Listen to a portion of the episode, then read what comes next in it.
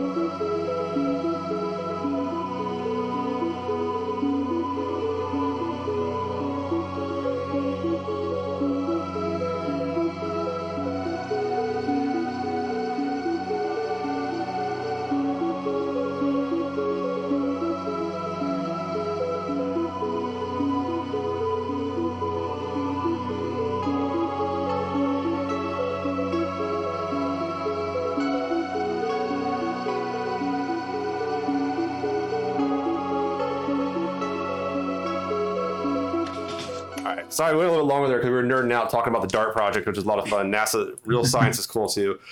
All right. So speaking of which, speaking of moonshots, uh, Yeah. the, the last we left off the crew, you had gotten the message from Pope to meet you in a certain location, um, way outside the elliptical, kind of closer, not at the ring or past the ring, but kind of outside that way. Um, and I think the decision was to do this. Uh, you have a few days to go back to Ceres and such uh, to prep for this mission, to prep for this meetup. Um, and it seems like the idea is to do it kind of under the cover of moving stuff for the OPA to Medina Station. Um, how do you do? You guys want to try to keep this like like down wraps? Do you want to let anyone know, Myrtle? How do you want to do this? What, what kind of orders you want to issue? Because you are the captain. Yeah, I guess I should. Uh, hmm. I'm I'm thinking that we're not really gonna let anybody know because uh, we don't really know who we might be able to trust with this information. And then do you let the whole crew know? Because some of the crew's gonna figure out you guys detour. Oh yeah, bit. we'll tell we'll talk talk to the crew. So Okay. we'll bring everybody together Okay. and uh, just kind of talk about what's happening, where we're going, and who's going to go on the away mission and who's going to stay here, and instructions on what to do if things go, you know, toes up. Okay. And I think I think you determined that why it would not be leaving the ship. He would be for both his and others' safety. Yes. Yes. We have a lot of buttons over there. Oh, I can't be that many buttons. I'll push them all. Um. all right. Cool. Um. All right. So you guys get back to Ceres Station. Uh, you guys have the next round of gear to move out to the uh, out to uh, Medina Station. No problem. Uh, it's another you know few months trip and the like. Not too bad. Um. Is there any kind of like other stuff you guys want to take care of before you leave? Uh, stuff you want to get, basically. And the, the ship's fully stocked now too, and you guys have you know all your your you have plenty of ammo, you got plenty of food, water. That's not an issue. The ship's in good shape. These last few trips have just been milk runs. Anything? Uh, We need any uh I think we need to up, update our booze selection. We probably went through Okay. that on the this is true. yes, Okay. somewhere that fine tequila. Give me a give me a um. Or I'll get, uh, I'll, you're fine. You can you get you get the you Yeah, guys- I could buy a, a you nice buy- bottle for you- us. Yeah, you buy you buy a bit for the crew. I mean, it's gonna be two months trip. You might buy one a bottle, but yeah, you buy a little bit there, and you guys are good to go. Um, okay, cool. So you're all set up. Uh, you head out, start head out the ring. You go out the ring, drop off at Medina. They have you in and out. They're not like they're really not screwing around on Medina on Medina Station. They're like getting people in and out. Ships are coming in and out. Um, and one thing that's always kind of curious is that the only thing you see going out past Medina Station is like probes. They're sending these little small little like uh, they're not very big. They're basically torpedoes with like sensors on them, and they're sending them through. No one, no one has gone through one of the other rings yet. Um, and then you have a you have two pairs of dreadnoughts uh, from the two two UN two uh, Martian dreadnoughts sitting there at the ring. You have to transfer codes to them. Zeni, you've talked to some of these people. Uh, there's some guy on them that there's one on the Martian ship you've talked to a few times by the name Patel. You're like, all right, you, you know people by name now. It's like, It's so close to my last name. yeah, and like it's also you're like you know I don't know. It feels like being on being on like almost like a first name first name basis with like a Martian officer and a large dreadnought. It feels kind of awkward, uh, you know. But um, they uh they get you set up and everything, and everything moves super smooth. Uh, the logistics of this are apt. Everyone's got their eyes on it. Everyone's working for it. Um, news. The news has kind of come through. If any of you guys are watching the news, is that there has been some like people are talk are, are really speculating about what's out there. Um, words getting out that there might be uh, habitable planets, um, stuff like that too. But at this point, it's mostly just it's nothing's been confirmed. It's like distant images of planets. No one's ever like actually gone down to one and tested the atmosphere. Um, they're like saying, "Oh yeah, there's oxygen there," and they're like, "How much is there?" You don't know, you know, but it's there. Uh, It there's, exists. there's water. How much? Well, you don't know, but there's some water. You know, so it's it's that kind of stuff where it's it's you'd be you know big risk trying to go down there. So, anyways, um, you guys come out and uh, you divert to the meetup point and the like. Um, do you have anything else you want to kind of gear up before this uh, going to do this meet? I mean Cap XO, do you think we need anything? Take any precautions? Yeah. I would like if if it's possible. Do we have a way to put Tracker? a, tr- a tracker or a camera, something so I could see what's going on inside from where I'm at? I mean, you you could have like, I mean, you could.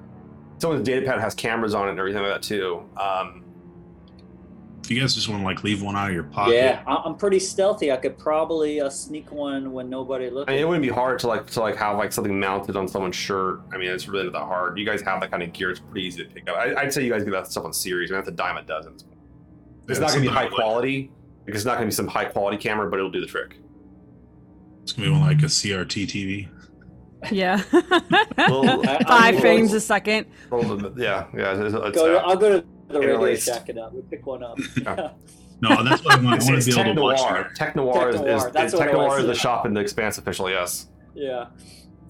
Yeah, go there. All right. So you I'm guys staying get- on the ship. I definitely want to be able to see everything that's going on. So you come to the, you pilot out to the meeting point, and you kind of sit there and float in space. Um, it's all zero g at this point. It's kind of hitting this location. It's pretty arbitrary too. It's not like, um, based on where the elliptical is, you guys are way up outside of, uh, not past Uranus's uh, orbit, um, but you're um, n- not to the ring. So you're kind of out in the middle of nowhere. I mean, it's it's like the black. There's nothing out here. Um, if you uh, in addition to, I should also mention, you were instructed to turn your transponder off uh, for this part of the trip. Is that something you're up to do, Myrtle? Um, We're gonna have lots of questions to answer. Yeah.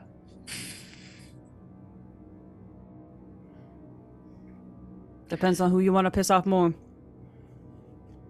yeah. Um. No, I think we're good. And keep it on. Okay. Yeah. Everything- everything's gonna go tits up, or it, it'll be fine. Okay. All right. Who knows what's gonna happen? So you guys, you guys get to the location. You're floating around there. You got the transponder going. Um, you uh, you're letting you know you're basically letting uh, Ceres know that you're back out that way. Uh, sending out signals and everything like that. Letting like other the other ships know where you are and you're outside the elliptical.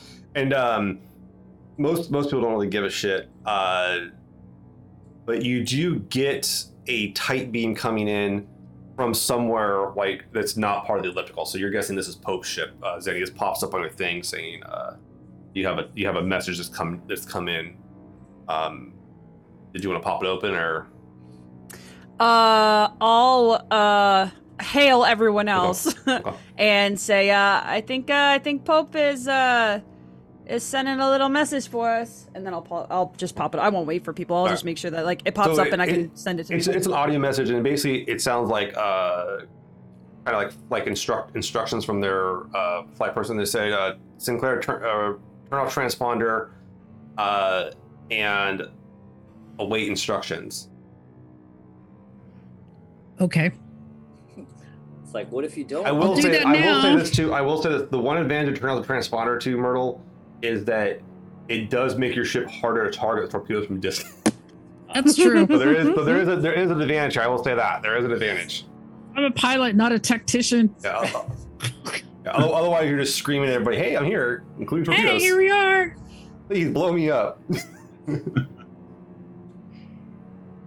so yeah, they're they're saying that, and they give you a new set of coordinates. They're a little bit ways off. It'll probably take a few hours to get out that way, but um, sounds like they don't like people knowing where you are. Okay. You can turn it off, or Oh yeah, yeah. I'm gonna right, turn it turn off. it off. You jet, jet out for a few hours. Come to another location.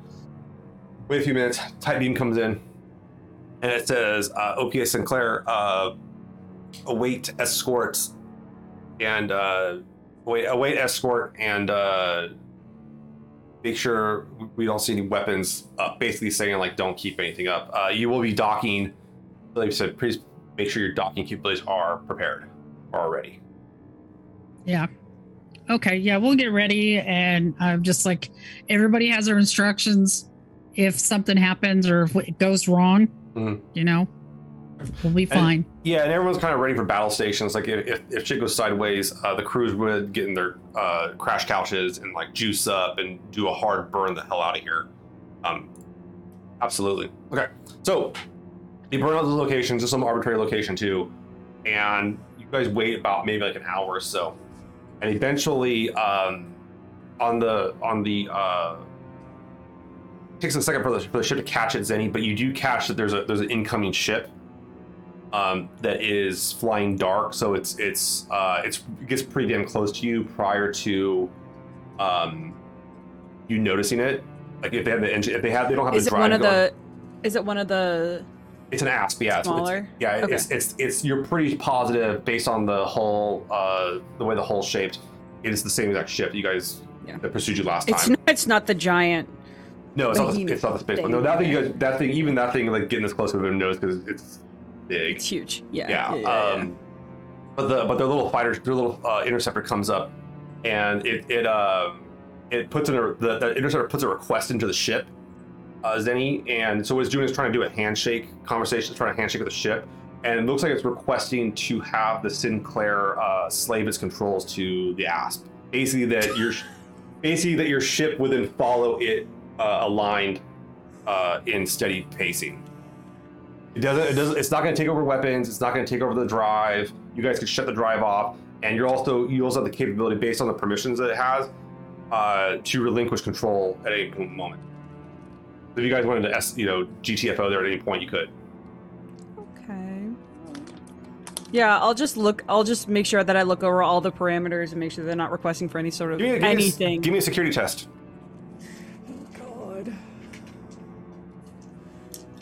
I have to roll dice in this game. Yeah. what? What?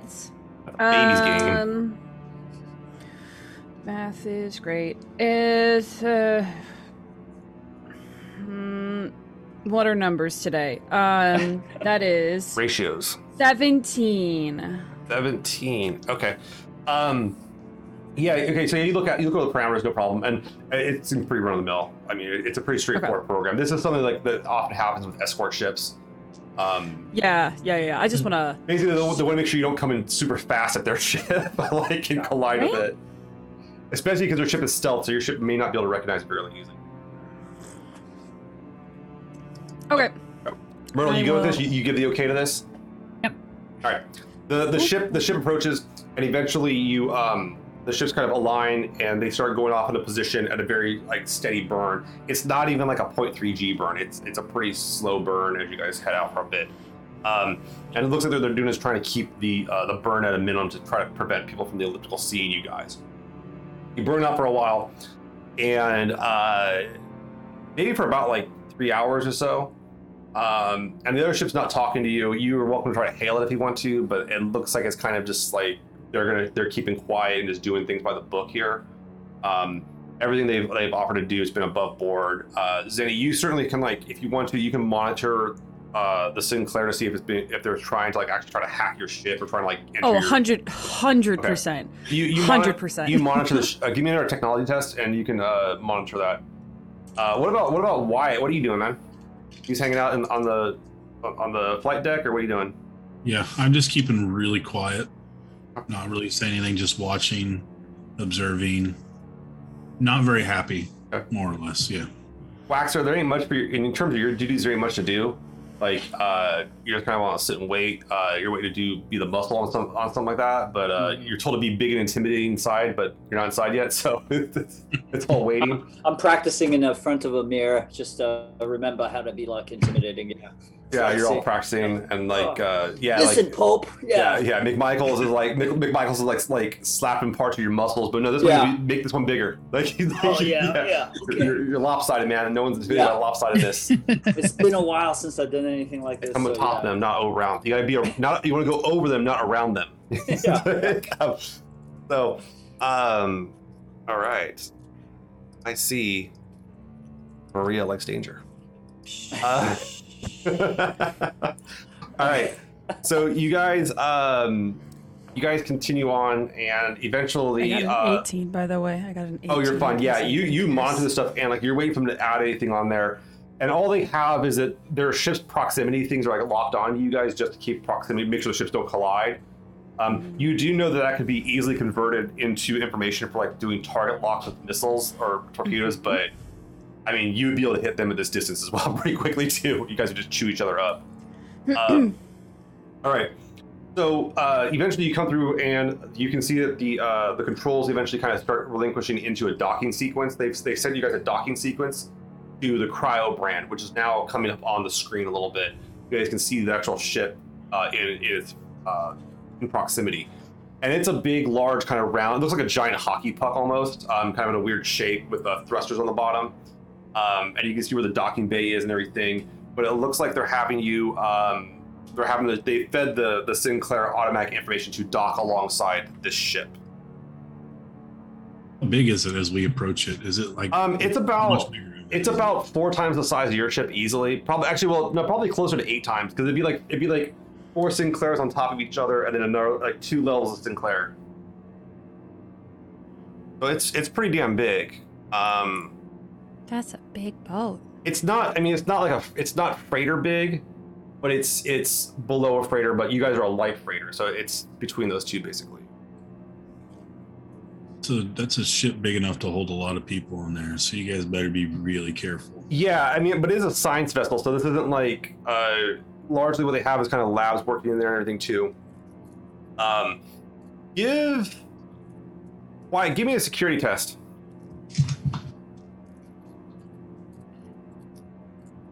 Should be good. I'm actually looking forward to this one. Got double fours, so fifteen. 15? Okay. Um, I'll let you. I'll let you spend a little bit of fortune here to uh, get some additional information. Um, you you start looking at the. You're looking at their ship and you're realizing they have stealth tech on the ship. You're realizing that that stealth tech is going to absorb any uh, signals you guys try to pass through. So that little camera trick you guys have ain't gonna work. You're not gonna be able to talk to them. They're not gonna be able to talk to you while, you're, while they're on there. Hmm. That's how stealth tech works, guys. Hmm. We don't have to like the real science. why, why, why must you make this hard science game so hard, John? Hmm. Yes. Well, if you guys need anything, I don't know how you're going to get a hold of me. I mean, I'm not going to know any Well, signal. well, he, he just wants to talk, yeah. So we'll hear what he has to say, and then we'll make sure to get back as soon as we can. I mean, if you get the chance, Waxor, if you just want to snap his neck, I'll be fine by me. uh, I don't know if I Sorry, can do Cap. it, but uh, yeah, if the orders come through. Just be safe and uh, Yeah. Want to hear what this uh, this fella wants to say? Yeah, this Koyo says Huh? before we before we break him. You guys No go into, breaking anybody quite yet. no. you guys go into like the zero G maneuvers or like low thrust maneuvers. Um, you guys can crash couch out if you want to. Honestly, like I mean, you guys have been through worse docking maneuvers. It's pretty smooth too. Their their ship seems to have like um, the uh, the information they fed to the Sinclair is really good information. and It's docking nicely with the ships and everything. You can feel the umbilical the, the umbilical coming out and, and the ships uh, seal up. You can hear the hiss and everything. But yeah, your your guys' side of the airlock only opens up when you open it up. They don't have control of your airlock or anything. Um, but the docking formation goes up. The airlock's coming up clean. That it's giving you a signal. Um, so I heard uh, Zeni wants to. Zeni, were you going to try to bring any weapons on? Oh yes, Try to I'm your bringing hand, two hand guns. Two guns. I'm bringing my gun and my backup gun, which was Dingo's gun. Okay, so you got Dingo's little little pistol here. His little standard issue thing. That one's that one's hidden though, You got as that one best in as I can. back your waistband or whatever it is. Yeah, somewhere, Yeah. something like that. And the other one's more open because it's a big, it's a big hand cannon. Yeah. Okay. Yeah. Uh, anyone else carrying trying to pack I mean, I just I, got my stun gun. stun gun? And what about, what about you? uh, I will try to um yeah hide uh, some type of uh, maybe a hide like um, we got a An baton. or entire rifle. An I mean, the entire rifle. The yeah. batons, so the batons are collapsible. They're, they're those Okay. collapsible Yeah, batons. So you can actually that one's actually the easiest thing for you guys to conceal. Okay, I'll bring a baton. Um, I'm gonna have then you get a stealth check from um, Zeni and a stealth check from Myrtle, and then uh, Waxor, you get a stealth check, and yours is a shit ton easier. I got a plus five. Stealth, you say? I don't have stealth. you got dexterity then. Which is weird. Stealth, dexterity. Do I have stealth? No. Drop dice. Okay, here we go. Uh, five. Oh god. Everyone's rolling. I love it. Let's see what the chaos. Fifteen. 15? Uh, uh, 18. And 18. I got that's uh, pretty damn good. I got doubles with a four on the uh, Okay. whatchamacallit dice. They are I the- got 15 double fours, four on the drama. Sure. Just like Cat. and then Zeni. 11. That's not great. But I'm not necessarily. Meh. That's why I brought two guns. Okay, okay. One- One's the one's the decoy. One's to be one's the, yeah, one's the beat gun. Yeah. Um. Okay. Okay. Myrtle, you managed to hide your stun gun. Your stun gun's not too hard to hide because it doesn't have a lot of metal in it. It's mostly plastic with a little bit of metal parts in it. The baton's pretty easy. Honestly, on on like a camera, it'll like pick up, or like on a scanner, it'll pick up like a giant bolt. Like they'll think it's just a big bolt in your pocket. Yeah. Is that a bolt in your pocket, or you? Okay. um. Uh. Let me, let me, ah, surprise! Surprise! Okay. Sorry. Yeah. Watch you get a closer look. Pa! Okay. Um, and Zeni, yeah, you you go to hide hide your iron and it, it ain't hiding. Uh, you have the one open and the one in your waistband kind of sticks out a little bit. Um, and you're, even with your flight or your kind of flight suit on a little bit, it still kind of sticks out. But uh, you come on up. They're they're their airlock's open. They're ready. You can see on the other side um, through through the the cameras on the Sinclair. It looks like there is a there is a pair of armed guards on there. They're wearing uh, heavy armor with um, like security armor, and they have they do have assault rifles, um, but they're not standing them pointed at anything. They're just kind of standing at like the ready. Uh, they have them kind of you know down like this and everything like that to uh, proper form. Um, you you see this on the on the the cameras too, Wyatt, and it's pretty. You're pretty sure it's um these guys are professional. Like these guys are might be ex Martians, they might be ex UN. They they have they have military training. They're not just some jabronis off the street. Um, I'll just reiterate to be careful as they're all leaving. All right, now your comms. Oh, be careful. Sorry. Um, what do you guys? How do you want to open the gate? How do you want to open up the door here, Myrtle? Who do you want first? What do you want to do? Um, I'll go ahead and uh, go first, just because he knows me Doors and open. has not met anybody else. doors oh, open. yeah. The the umbilical. Yeah, yeah. I like how you guys hate this guy. You never met him.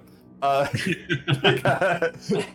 Wyatt, we, we absorbed he, Wyatt. sounds, he sounds through- bad. through- yeah, through osmosis, we absorbed Wyatt's hate. Um, the uh, uh, here's his propaganda. Okay, so you um, as you kind of come out the umbilical, uh, the soldiers there, they they don't really move. Um, another person comes up. It looks like kind of like a someone, not not an officer. They're not wearing like an officer uniform, but they are wearing kind of dress clothes. This is not Pope, though. You're, you're sure of. And uh, they come up and uh, come forth with like a to shake your hand. They're not holding anything. You can see they have a data pad like on their like on their belt or something like that. Um, but they're wearing kind of a nicer, not a suit, but like a nicer kind of like outfit.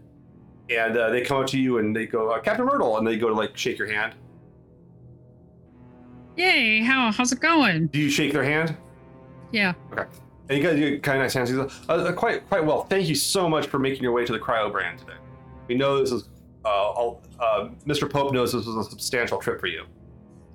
Yeah. Yeah. It's a little awkward, but uh, we'll make it work. Excellent. And uh, he looks and he looks at the. He says, um, "Will uh, Mr. Thompson be joining you today?" Um, no, not today. Hmm, excellent. Well, I, we understand the need to keep to uh, keep a command structure in place on the ship, so com- we fully understand. And uh, this is uh, Zeni, your communications officer, and I believe Waxor, your uh, payload specialist. Yeah. Uh, yes, indeed. Excellent, excellent.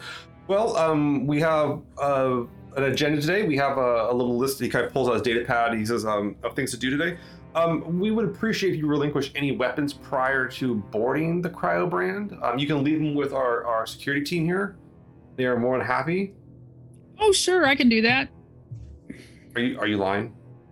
Uh, no, Okay, all right.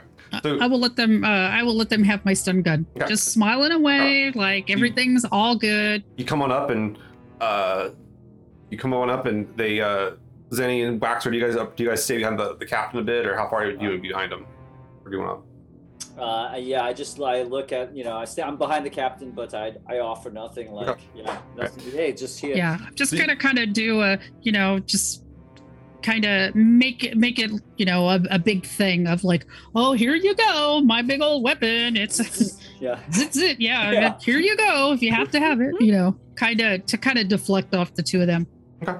You go up and, and you you pull pull it out of your pocket and uh, hand it over to them, and they uh, they go ahead and they put it in a box there and stuff like that too. There's like a little secure box and the like. And then uh, as you come through, you can see there's some sensors. There's, there's like a, um, a scanner set up here, and they um, uh, go through the scanner and uh, you can see like a screen where they're, they're looking at the scan. They can see your data pad on you, but they don't. They see the Chocolatiers kit and all that kind of stuff, and uh, they kind of like okay.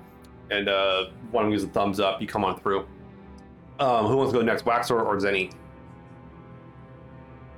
You won't. I I I'll step Alright. through. Actually, I go, yeah, through yeah. and- I got I got an injury too, and uh, I don't know. You might see some weird stuff in the X-ray. They go through and they, they scan and they, uh, one of them kind of looks around and you can see where they pick up the the baton on the thing but they kind of look at it for a second and uh, it's like in a jumble like maybe like some other tools in your pocket or whatever it is um, just like a bunch of other crap and they kind of like oh, okay and he's, yeah, he's good then you come up they can see your pistol on your side Mhm. and they're like uh, uh, they go up and offer the box to you so you can relinquish the weapon Uh, I empty out the chambers into the box, and I Alright. put the gun back in my holster. uh, they um, so you empty out the magnum rounds and hmm uh, put back the holster, and they kind of say, uh, one of them, he, one of the, the one guy who's talking to Myrtle, he kind of goes on his comm real quick, and he kind of starts talking kind of low. You can't really hear him. Mhm. All right, uh, you'll have to go through it. Uh, we'll please, uh, please, Miss, uh, we'll have you go through it's, this uh, Pezahl. We'll have you come through, and uh, you can uh, do the scan. You come through the scanner. Hmm.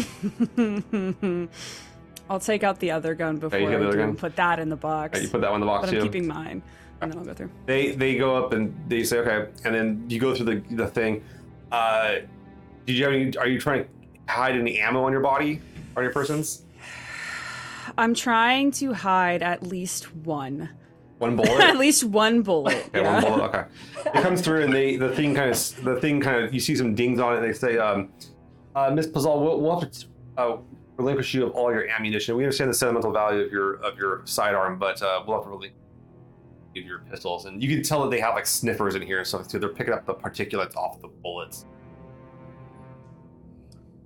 Uh, I turn to whomever addressed me, um, and point to the two who have very heavy rifles, and say, uh, "They're gonna relinquish their weapons too." Well, you see the the, the this is a talk, after all, right? Oh, it is. But you see, the discrepancy is that uh, they will not be a, they will not be joining us on the rest of uh, the trip here. They were just for the initial entrance to the ship. In addition, uh, their bullets will not pierce the hull of our ship. I'll just like take out the bullet and just put it it in in. the box. I take it out and I swallow it. No. you you got eight hours, buddy. You got eight hours. uh, but yeah, okay. They, you relinquish the bullet, and they say thank you, and they put it all in a box, they lock it up, and then um, they yeah, so they, they let you on through. Um, the gentleman says, uh, so yes, um, I am. Uh, I, I gave a name. Was it Patel? Yeah. Oh, he's like, I am Sid Patel, and I will be your accompaniment escort on the Cryo brand, uh, one of the most advanced science ships ever created. Although I have, we we suspect that Earth is and Mars are creating some more, even more advanced ones now with the uh, new worlds. Um, please let us come through, and uh, I'll take you through the uh, the sections, give you a quick tour, and we should go meet with uh, Mr. Pope here briefly. This is all necessary. Well, you see, security here is utmost. It isn't just uh, your safety, but also the safety of our uh, resident scientists. We actually have over uh, 40 scientists on board engaging in various Experiments? experiments. Experiments on Belters? Yeah. Oh no, we have no human test subjects here.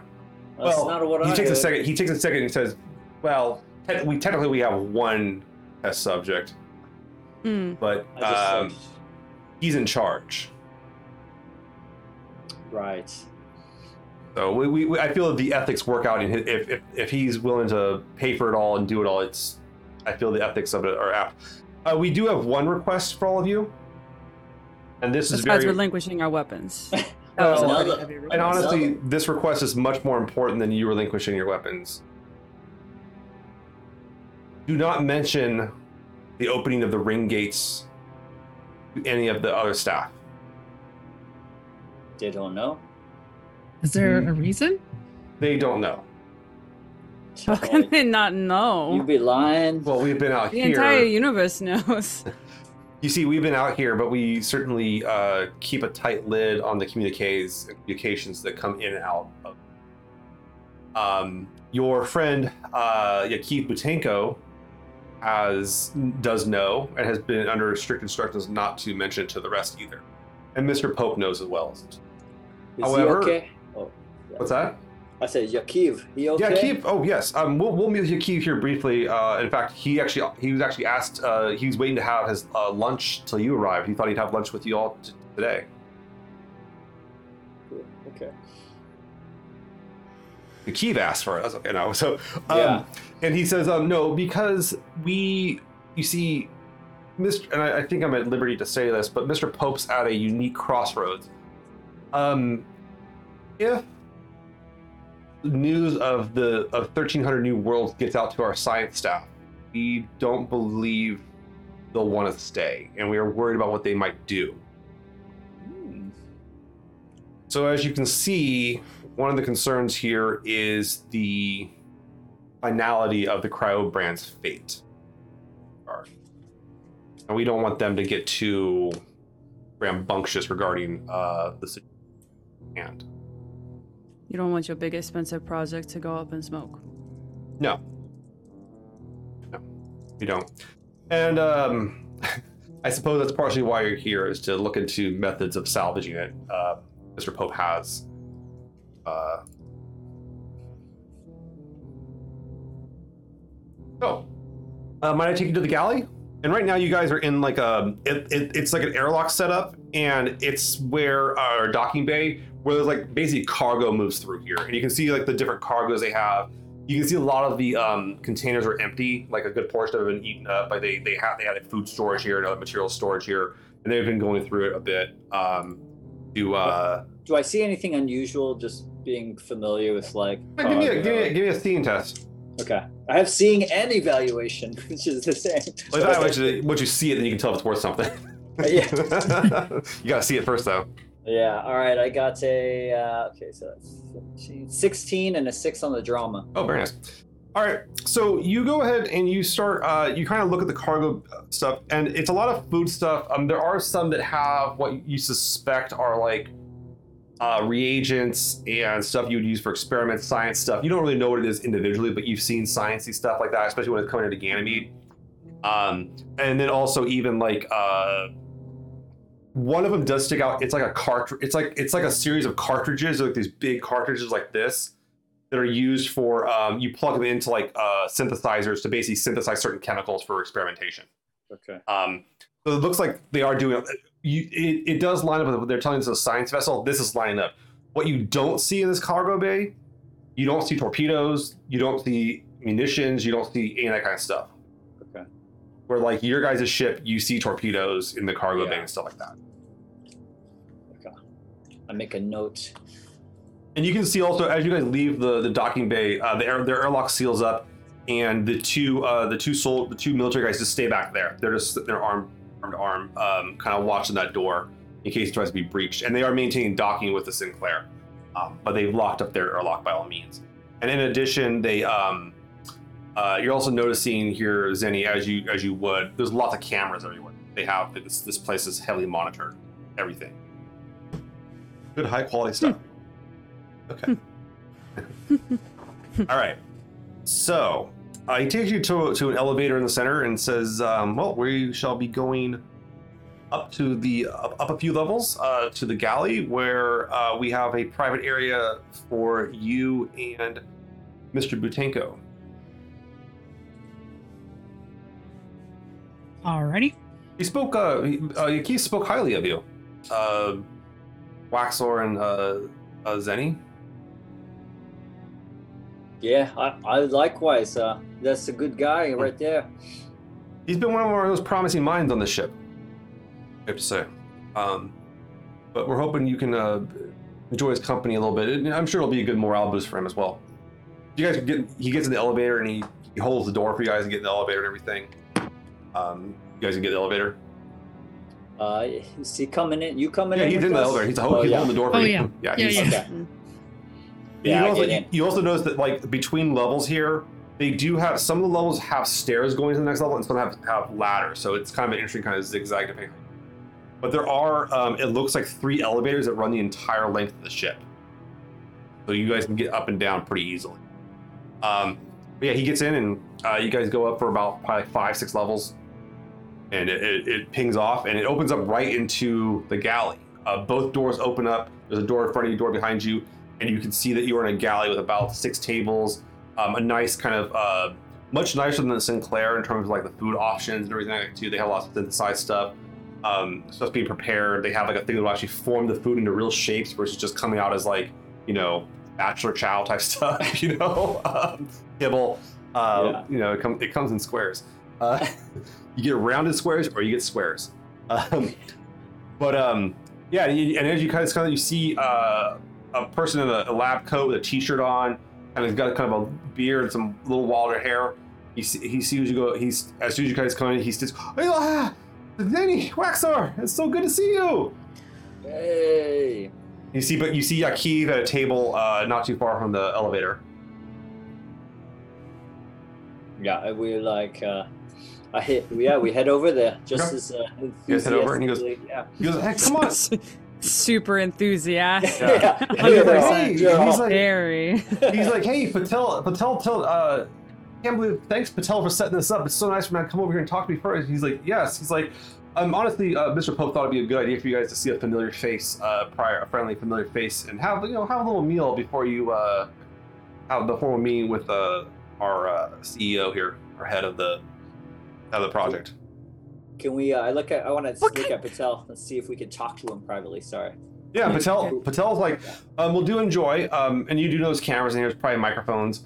Um, and Patel says, um, well, I'm going to go ahead and I'm going to head over. Uh, he gets back in the elevator and says, I'm going to head up to uh, operations and prep the rest of your meeting. Um, Keith, please uh, let them partake of whatever goods they want to. He's like, oh, yeah, no problem. It'll be good. And like the uh, Patel gets on the elevator and dings up and starts going up. And you guys are alone in the galley of the ship, a very nice galley. This is like, it, honestly, like, we're like, this is like, it, it it's probably almost nicer than some of the officer uh, galley like eating eating areas on most of the big ships.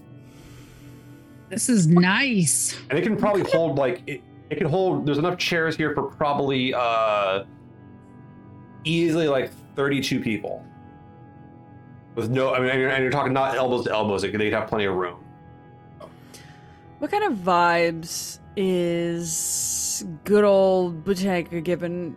Give- Yeah. Uh, why why I'm gonna let you probe him a little bit before you get. He's just kind of looking around. He's like super excited. Um, he actually had some food. He's like, yeah, he's like, well, you guys gotta come over here and try these chips. They, they, we, we got this like really cool like uh, chip maker. They come out nice and crisp, almost like they're almost like they're from Earth. And he like he starts like putting the button, and like eventually these like these like crisp chips come out. Like they're all uniformly shaped and salted and potatoy. And, and he's like, yeah, you gotta try these ones out. These are really good. He puts them on the table. And uh, he's like, I got. They can even do a barbecue flavor. It's pretty cool. Okay. Uh, Uh, give me. You can give me an, em- a, an empathy test if you want to, uh, Zeni. you know why we're here? Is that what you're gonna say to him? As you Yeah. kind of put your hand on his back, you know why we. like- Yeah. Um. Why they? Why they bring us here? What'd you get, Zeni? uh, which what is this use? Under this would be under perception. perception. Okay. Um. Six, 17. Okay. Yeah, he's pretty excited. Uh, you can tell he's pretty happy about having you here. Um, he probably hasn't talked to anyone else on the ship for months, if not a year. He's probably been here for a while. And you're the first new face he's seen in a long time. Are you ready to get off this thing? He's like, oh man, he's like, yeah, yeah. He's like, it- it's a, you know, it's it's been good. Uh, the work's great. The tech they have is amazing. Uh, Mr. Pope's given us some really interesting problems to try to solve. But uh, yeah, no, I'd love to get back uh, plant side and do some cool stuff like that. But this, this news, he's like, I, I, we were kind of Pope was kind of showing me you guys actually were like in there. Oh yeah. Mhm. What's you it mean like? the r- you mean the ring? The ring, yeah. He's like, yeah, the he's he kind of laughed and he said like he's like no one can hear us. We're we're locked. We're locked up right now. We're not getting in and out of here right now. Nothing. I was gonna tell you. He's like, I'm gonna be real with you guys. It's just they're, we're not getting in or out of here, so don't worry about it. No one else is coming in. So, You're a prisoner? um, it's more of a contract. I signed a contract. Yeah, um, I hate to tell you this. Uh, you're in the middle of nowhere. Huh? Uh, on a ship that no one knows about. Mhm. Um, you're not a contractor.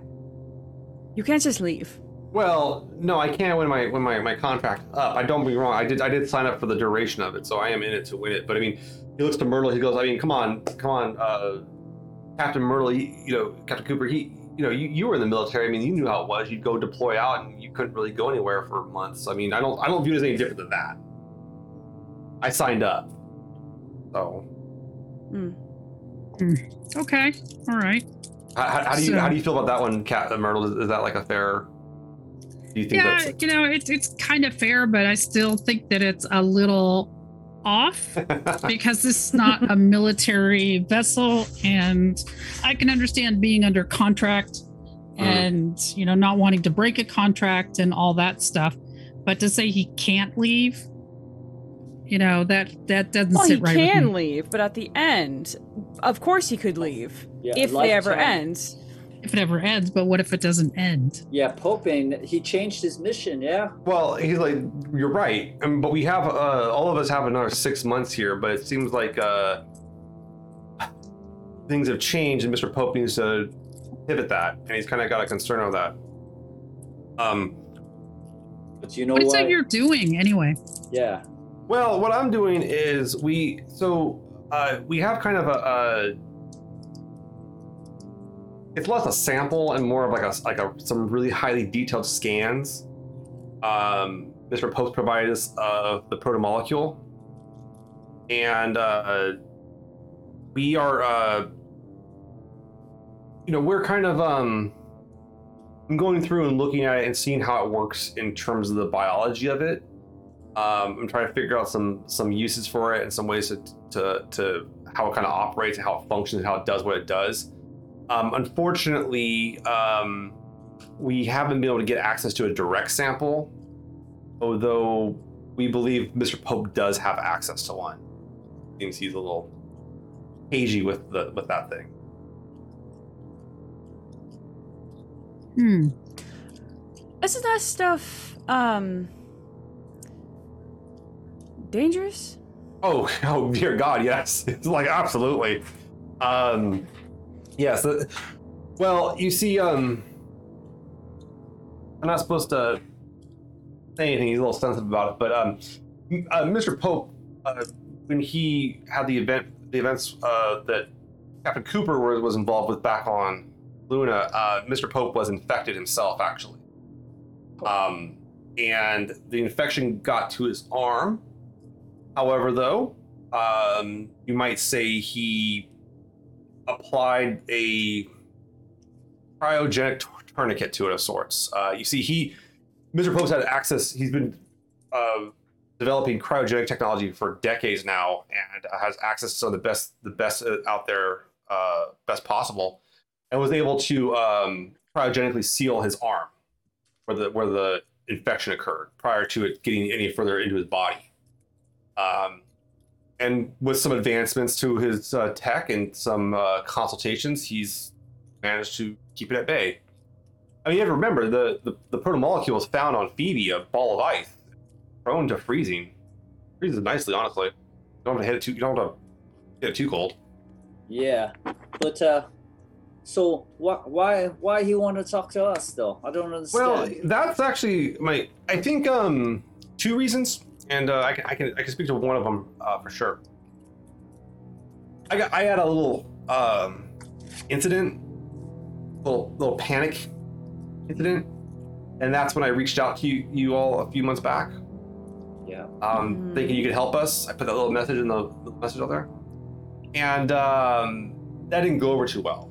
Uh, Mr. Pope didn't appreciate that, but at the same time, he respected it. He, he kind of understood where I was coming from, and he I don't know. I feel like he saw something in me when I, when I did that. He could see a certain level of talent and ingenuity, and I, really and uh, he's he's definitely taken a much more interest in what I what my capabilities now are.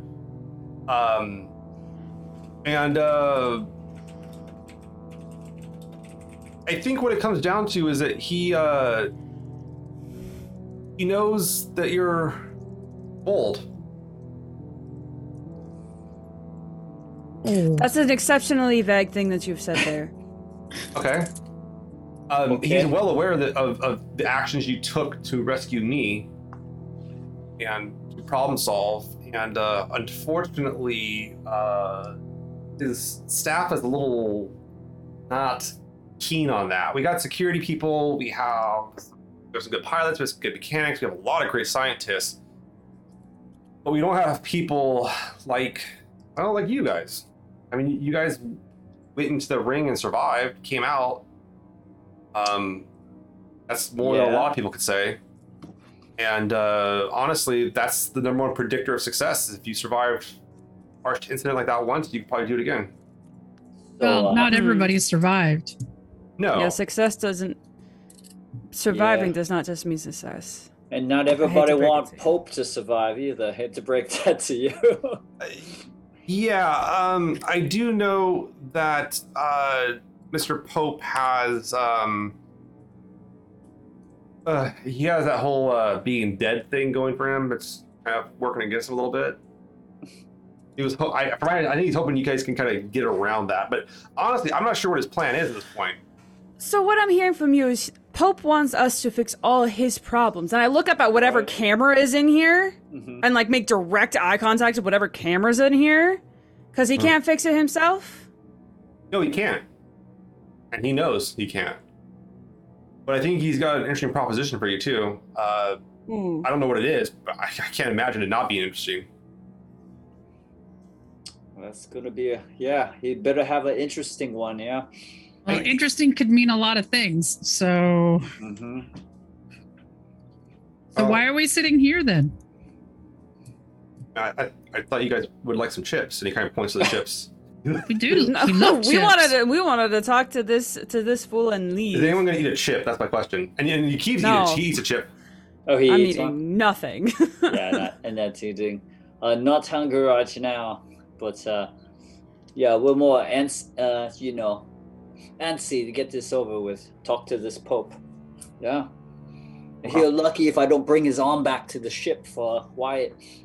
Uh, it's, I don't think anyone would be lucky if he did that. Actually, uh, he's like, okay, well, um, then he, he goes, uh, he goes, he looks at the camera. Patel, I think, I think we're the, the crew here's uh, done with our lunch. And you Yeah.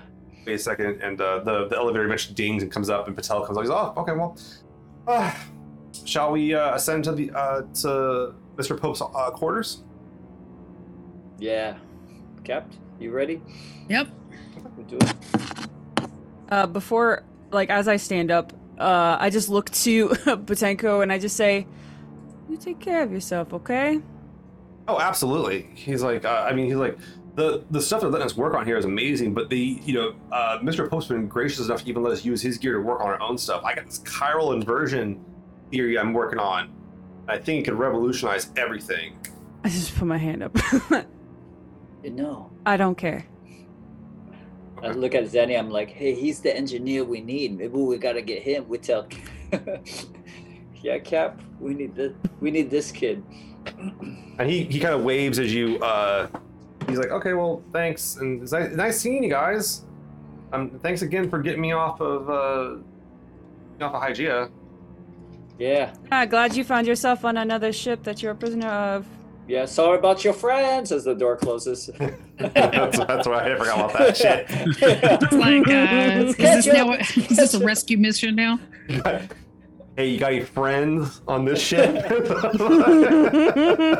Anyone we should keep an As eye need- out for? whose heads I need to bust open? Yeah, yeah, that's okay. So you guys, um, you guys get on the, the elevator, Patel, and he goes, okay. Um, before we egress the uh, elevator, uh, simple rules. Um, this level is equipped with uh, knockout gas. Uh, if your heart rates jump to a significant degree, the knockout gas will deploy. Uh, Mr. Pope is kitted up, has his sarcophagus kitted up where he will not go unconscious during the knockout gas. Um, So, what's up? Nah, no. He's like, so That's his- please, uh, and try to keep try to keep a two meters distance from Mr. Pope at all times as well. Okay. sure, got a, sure, warm meeting we're walking into. so, so you know, he's just like he's like nothing personal. He's like it's just this is operating procedure. Um, I think this entire thing is personal, and you don't have to lie to us anymore. And he he you guys come up and he opens up into this level and this level is like decorated. There's like stuff on the walls it's gorgeous. There's like kind of quasi plant life growing out of the walls. Um rather nicely kept um just i mean really nice stuff. Really nice stuff. Uh, patel kind of walks in and walks through and says um well uh you'll be meeting with Mr. Uh, Mr. Pope, and he points like a, there's like a desk at the, in the at the room, and then there's like this uh, there's like a series of kind of not even like not chairs, but more of like couches, and we're talking like real Earth couches, not like crash couches. And he says, uh, "Please have a seat, make yourself comfortable, um, and uh, Mr. Pope will be right with you." And he kind of walks past the desk to go in the back room. I'll have a seat, but I won't be comfortable. I'm not gonna sit. I'm not doing that. I, I like stand like behind Cap to the side almost. Yeah, but Oh, yeah. sitting. I'll I'm eat, looking like I'm not concerned, Okay. but I am really concerned. I'll eat these chips, but I won't enjoy them. no. Yeah. yeah. Yeah. Okay. So you guys, they kind of, they kind of come off, and um, Mr. Patel comes back, and so Mr. Pope, uh, Mr. Sebastian Pope, and Pope comes out. Pope's left, or his, his left arm is completely encased in this like almost box-like coffin thing you saw in the photos. Um, it Right. goes down a little bit past the length of his arm. You can see there's different meters on it, different plugins and stuff like that too. You're guessing it is powered somehow. Um, and uh, he's but he's well dressed aside from that. Uh, and it seems like he kind of has his outfits tailored to work with that, so they kind of they kind of strap on somehow. And um, he walks in and uh, stops for a second, looks at Myrtle, then looks over and looks at Waxor. His eyes do not leave Waxor. Hmm. And he, he starts wink, walking. wink at him. He starts walking kind of closer, and he goes, "Mr. DuChang, right?" I look at like Cap and Zeni, and I'm like, uh, yeah, Would you Would you mind standing up for me? uh, I am standing. Oh, you are standing. Okay. He, Yeah, so yeah. He, walks, he goes, he goes. He walks. He goes. He goes. Uh, he, he like lists off a series of like of like words and then says and then says uh uh release um he says he says re- release release security protocol uh, four for subject three and he then approaches less than two meters to you like he gets close to you I said, hey, hey, I thought, uh, I, well, actually, in my pocket, I'm just gonna like extend my baton. It I'm gonna- you can't extend your I'm gonna stand up also and just go, hey, what's happening here? and he, he looks at you he goes wouldn't believe if I if I didn't see it.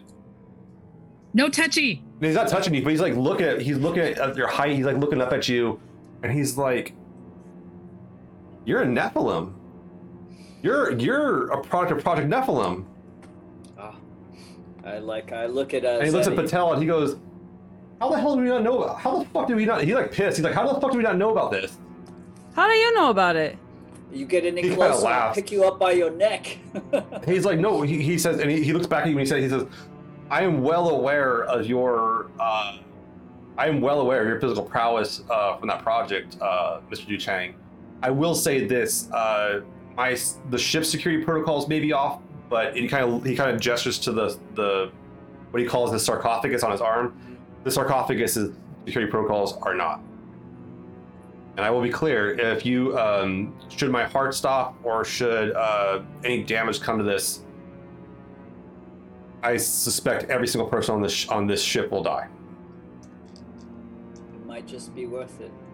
And I smile. I like smile. I, I take it, I, I take it, Michael. You haven't had enough care to die to the protomolecule. Is that, is that what it is? Like- No, this will just be from an explosion, I'm sure.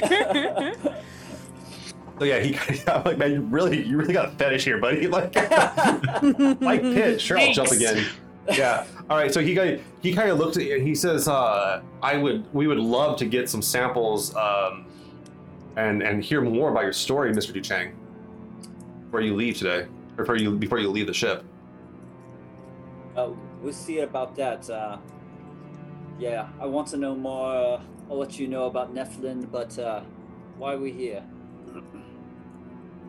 Well, um, and he's kind of saying he, he's just kind of shaking his head, uh, or he kind of says, um, he kind of looks and says, uh, "I'm sorry, I just wasn't expecting such to see uh, a miracle of science in front of me today."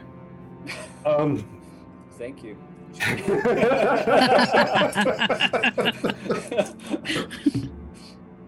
very kind. I've never been called that before. yeah. Yeah, I guess you got a big guy blush. Um, so yeah, he uh, he goes um, he goes to sit back down. He sits down at his desk, and you can see like he like he has like a setup on the side of the desk for the for the thing to kind of rest. And he goes, um, well, things have changed. I'm sure you know. Everything's changed. Um, I gotta say, I'm a little disappointed Mr. Thompson couldn't join us, but um, I understand he would have uh, issues uh, being in my presence, and I understand where your distaste for me come from comes from, uh, Captain Cooper. I hope so. I would hate for you to forget. Well, trust me, I won't.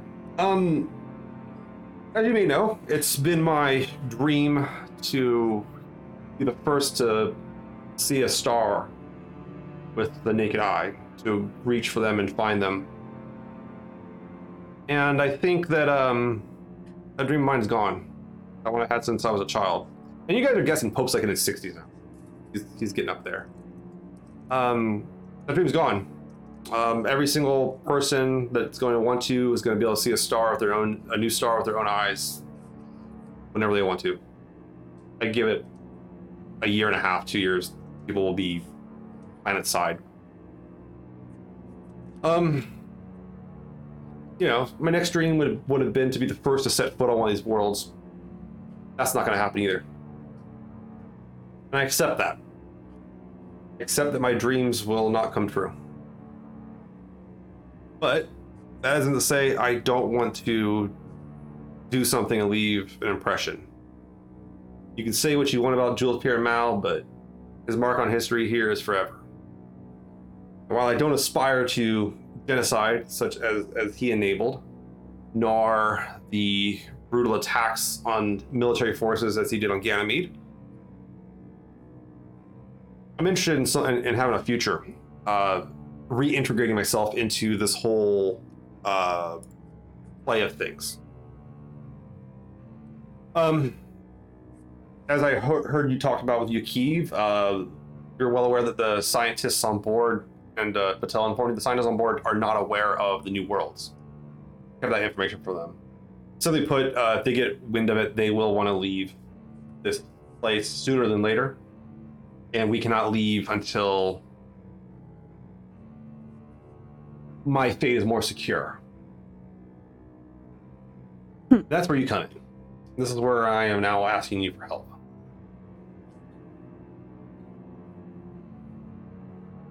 How the hell Spill it out. That's it. Yeah, just spill it out. What hmm. is it that you want?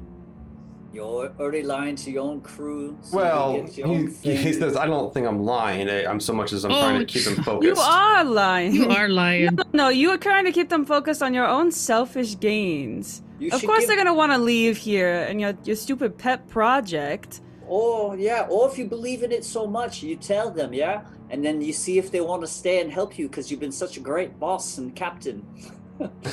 He kind of laughs. He says, The problem I have is that the ones that would want to leave, I don't have a way to get them off the ship. We take them. I'm sure. I'm sure. I'm sure people on, on Ceres will suddenly wonder why several dozen scientists uh, from Earth and Mars just showed up out of nowhere. Uh, I'm sure Da- Anderson Dawes will have questions. If not, he'll recruit. Sure. He might tell. He might recruit them himself. I've heard some, there's a few stories coming out of uh, Ceres Station regarding uh, captured uh, scientists. Um. Well, let me put it this way. I think I have a plan forward.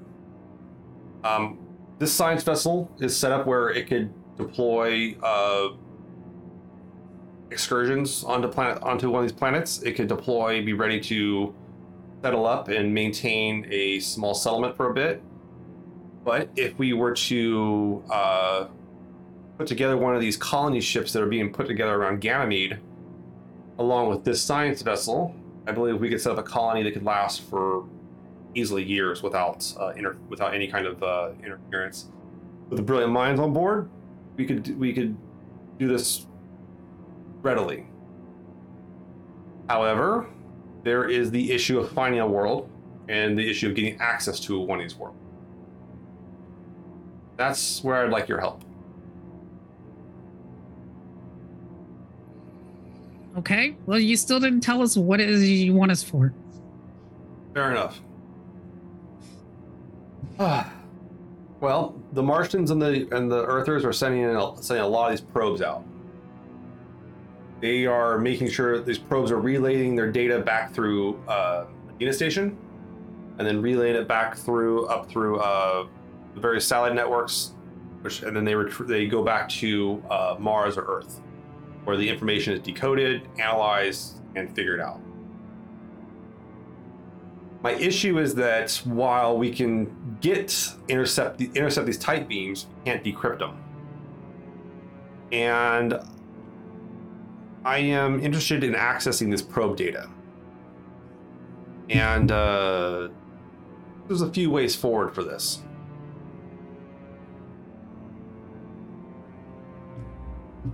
Are you willing to hear me out about my ways forward, or You know, I think we've been waiting for a long time to hear exactly what it is that you All right, want from us, or we'll All right. just we'll just head out because all right? Here we go.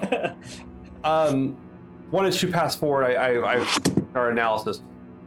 One, you go to Mars. You find one of their data centers where they've act, where they've analyzed this information. You steal it. You steal a substantial amount of data. You bring and you bring it back to me. Zeni starts laughing. And he says, and he kind of looks at it and he says, "Your laughter is well placed. Your laughter is well placed. That is an extreme idea and one I don't think uh, I, I have minimal uh, confidence in success of. The other one actually deals with a place that you have a bit more experience engaging in, uh, we'll say, spycraft. Um, you remember the, uh, I believe her name was Diana, Agent Diana. oh yeah, Yeah, you did a little bit of work for Agent Diana on Callisto. And Callisto being the home of the shipyards for the Martian Navy means they have access to parts. One part specifically is a Marsh is our Martian decryption modules. Getting access to one of these would allow us to figure out what the probe data is saying and find a world. The other part of our plan would be getting through the ring past Medina Station and such. Um, that one, we don't have enough. Inf- we, we, we've got some specs about the inside of the ring, but you're the ones that have actually approached Medina Station and actually have been on it, um, been in transit of the ring. So honestly, you're the expert on that topic.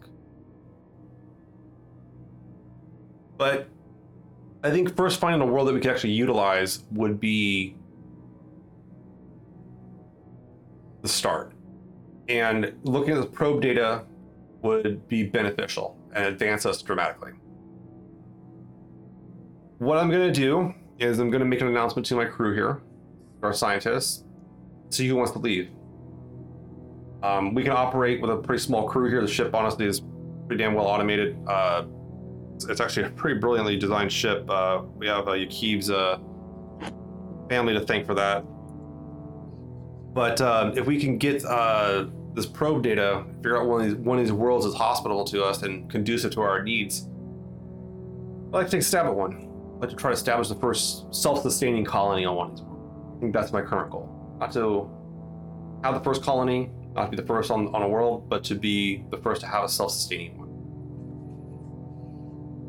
I look to Myrtle and I like gesture generally towards Pope and I say, May I?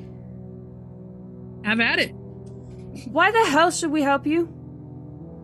Well, this Everything col- you've said has been your dream to make a reality for something that because you couldn't have your dream before. I have some bad news for you, Mr. Pope. A lot of people go through the entire lives without any of their dreams coming true, and I think you need to realize that now your dreams might not ever come true. Oh, But why why are you why why should we help you?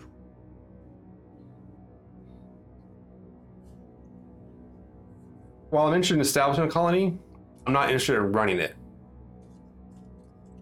And I'm interested in having a diverse set of group of people establish a colony.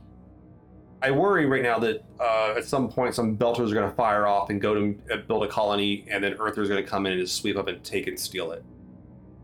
But if we have a colony with of diverse interests of bringing people from around, we can show that that unity can work, and that's the only way forward. Um, I don't see any. I don't see a, a, a solid Martian colony working without violence. I don't see a solid UN colony working without violence, and I don't see a Belter colony working without being succumbed by violence. So I'd like to create the most peaceful path forward for all of us and to engage in some amazing research as well. See what we can learn from these things. So that you can be remembered as the hero. Possibly. Be nice. So could you. What makes you think too? Sorry, Zeni. What makes you think too? We could steal this uh, probe jet access? Yeah. Uh, You we'll, kind you kind of laughs. You, you, you've gone, uh, the crew of Sinclair has gone toe to toe with several uh, security forces in the past. You've survived previous battles, showing that you have cunning. Uh, Yakiv speaks highly of your operation on Hygiea Station. Yeah, we haven't gone to pick a fight though. Who- I don't think you're picking a fight here either. Oh, I think that by going in and trying to steal things from Mars, uh, yeah. yeah, that's definitely picking a fight. We What get if I- caught. What if I told you I have a person on the inside, a lieutenant in the Martian Navy, willing to deliver this to you, or help you help you deliver this? You can say whatever you want. Yeah, you can say whatever you want, and also, you know, we can't even accept it or think about it without Wyatt having a say in this because Oh. it's going to affect him the most. And there's no reason why we would do it anyways. There's nothing for us. There's- yeah, there's nothing Why- here for us. why- And you you say help you're you? gonna make this place that's an equal place for all people. I don't think you understand this right here. The kind of like pointing towards the the three of us. Mm. This is an irregular thing. Putting people together that are from different places is going to work for a little bit of time. But you put Earthers and Martians and Belters together in one place for long enough. You you're trying to avoid violence. It's gonna happen until people figure their shit out. So it doesn't matter if it's all Earth or all Mars or all whatever. Let me ask you a Yep. question. Let me ask you a question, Zeni. The belt has undergone the pressure of two very distinct gravity wells for several hundred years now. How do you think the how do you think the belters are going to handle the pressure of thirteen hundred of those? We'll figure it out. Always have. It's gonna get messy. Um, I have some economists on board working, checking things, mostly used for just seeing what our projections are for certain activities. Like, but based on certain projections, we suspect that um, Earth and Mars powers are going to shift. There'll be new powers rising up. But one of the things that doesn't compu- computes out consistently in these projections is the abatement of alters. Your capacity to live under gravity is limiting. Therapy and the drugs for it is limiting, unless you are in, and he looks back to Waxor in this gentleman's case. Um, there needs to be a way forward showing that we can make this all kind of work for everyone. Well, it's still not going to be fair, and it's going to cause the same problems because the belt doesn't have the resources that uh, the Earth and Mars do. It'll always be unfair on a planet, just as it is here. It's going to be the same dynamic. Yeah, you try know, your. if- yep. You try your little experiments, but uh, you could leave us out of it. Uh, there's no reason why we need to help you, anyways. Yeah. I'm, I'm disappointed to hear this. I really am. I wanted to extend no pun intended, a hand forward and uh, see about establishing something with some genuine leadership. That's what this my. While I've been able to lead this this staff and team to some dramatic advancements, the um, By force and deceased. he kind of laughs. He says, "Everyone here is by their own volition. They knew what they were signed up for." Did plan- They Did did. I? I promised them access to protomolecule scans, advanced information, research, and figure out. They had access to all of that. Well, you wouldn't have to lie to him if you'd just be honest with him. Well, that was largely. Like he kind of laughs. He says, "Myrtle, you, you served in the Navy. I'm sure there's been plenty of times where senior staff didn't tell you everything."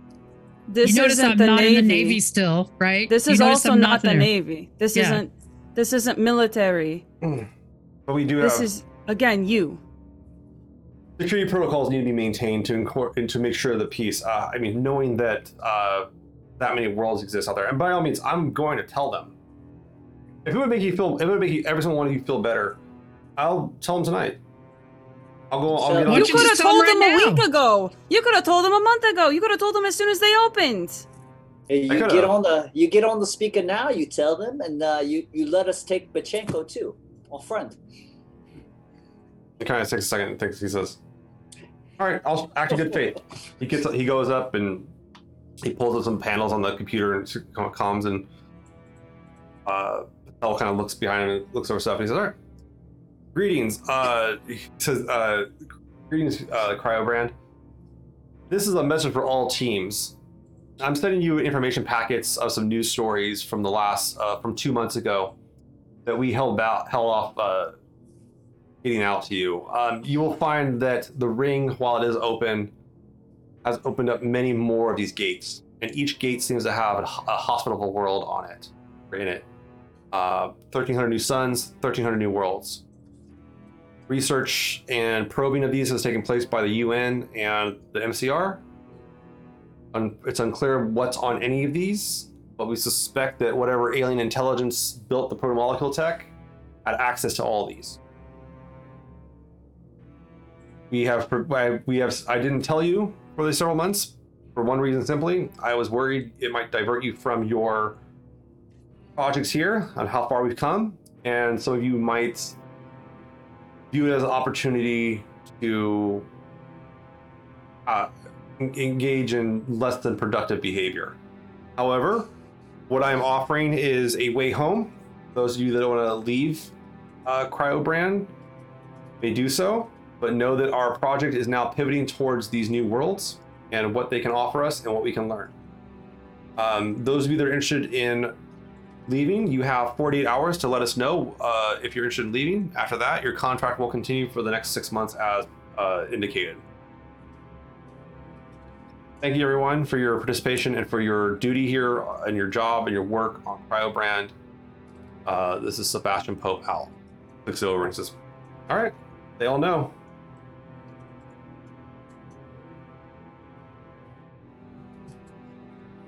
I mean, still, you still haven't uh, said why why we would do this for you.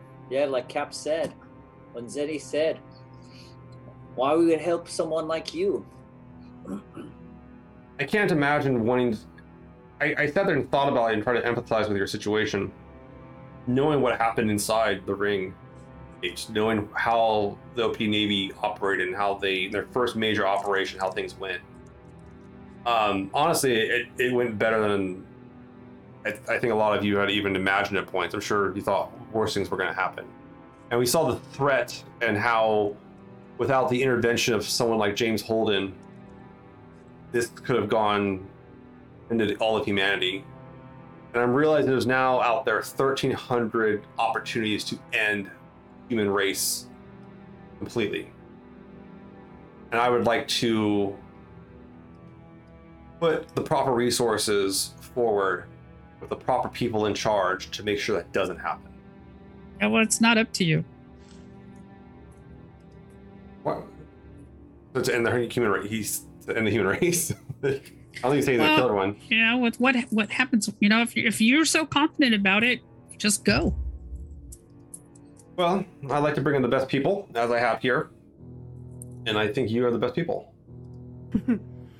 Unfortunately, um, this might come as a surprise. It sounds like you had a lot of privilege growing up. Um, you don't always get what you want. I'm well aware. Well aware. He looks at his arm.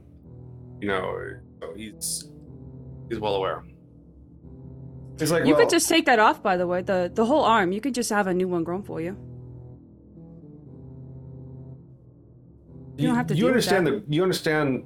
He looks at Patel. He says, "They they don't know, do they?" Patel says, "I thought they knew." Oh, that you have that funny little molecule on your on your arm there? I do. Yeah. Just cut that damn thing off. Throw it off into space. Well, there's a, there's a few issues. The, the, the mechanics of of, uh, of limb regrowth aren't aren't the best in low gravity, but um, throwing it off into space would be a waste of an opportunity and a waste to learn. Uh huh. Hmm. Would Yeah, you sure. Let me, know- let me ask you this: Is it do you? From my understanding, and rumor rumor has it. you- So you think I've, I've captured and I, I'm keeping scientists prisoners here? Is that correct? I don't know. Being on a being on a vessel in the middle of nowhere that has uh, no chance of going anywhere else, as you said so yourself, uh, feels a bit like a prison ship. He goes and he pulls some numbers. He pulls up an image. You know, you recognize this man. And it's a it's a picture of a guy like in a jumpsuit, a dirty ass jumpsuit. It looks like a, kind of like something you see a scientist wear. He's got kind of scruffy hair. He looks kind of shitty. Kind of like kind of uh, his eyes look a little shaky. And you can see he's, there's like two uh, Martian uh, officers on each side of him. But the guy's definitely not Martian. Uh, it looks like an Earther. Was that James Holden? He says, uh, "No, this is one Apollo Cortazar. Now, the name may not ring a bell for any of you, but Paolo Cortazar was one of the scientists working on the Eros project. Prior to uh, Dresden's execution at the hands of uh, an OPA operative, um, Paolo Cortazar is one of the top experts on the protomolecule. Now, let me show you this. And he goes over and shows another image, and it's a it's a big open room. It looks like a fucking huge cargo container, like like like like, like it looks like the room where you put containers in. Okay. And uh, these images come courtesy of some rather greased palms, we'll say. And you can see, he zooms on one of the sections of this giant room, you can see it's Corzar, and there's a lot of these like scientists these dirty uniforms. I mean, the place, it looks like there's like a bathroom in the corner, but there's no walls.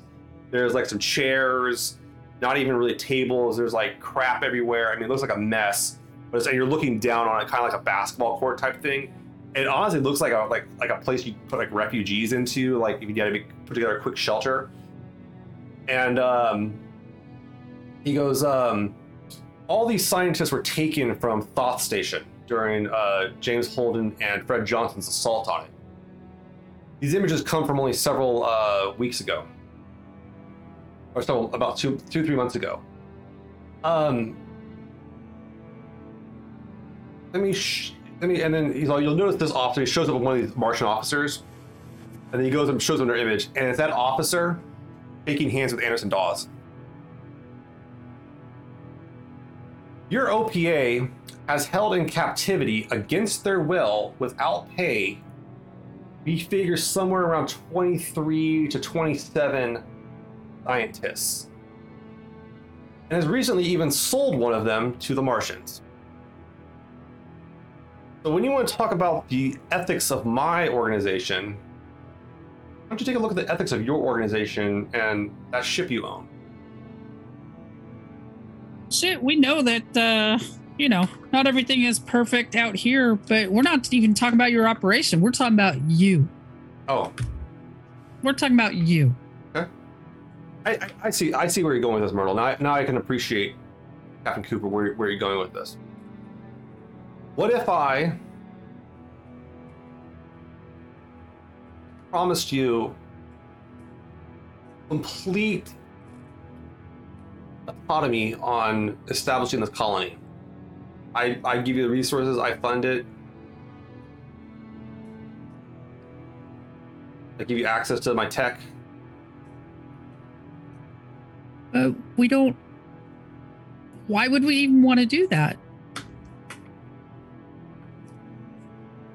Can't imagine you still want to work for for OPA Navy thing. I mean, what's it gonna do? I mean, they're just gonna be a gas station now at this point, running things to and fro each other location. Well, at I least mean- we're working on being on our own and doing what we want to do.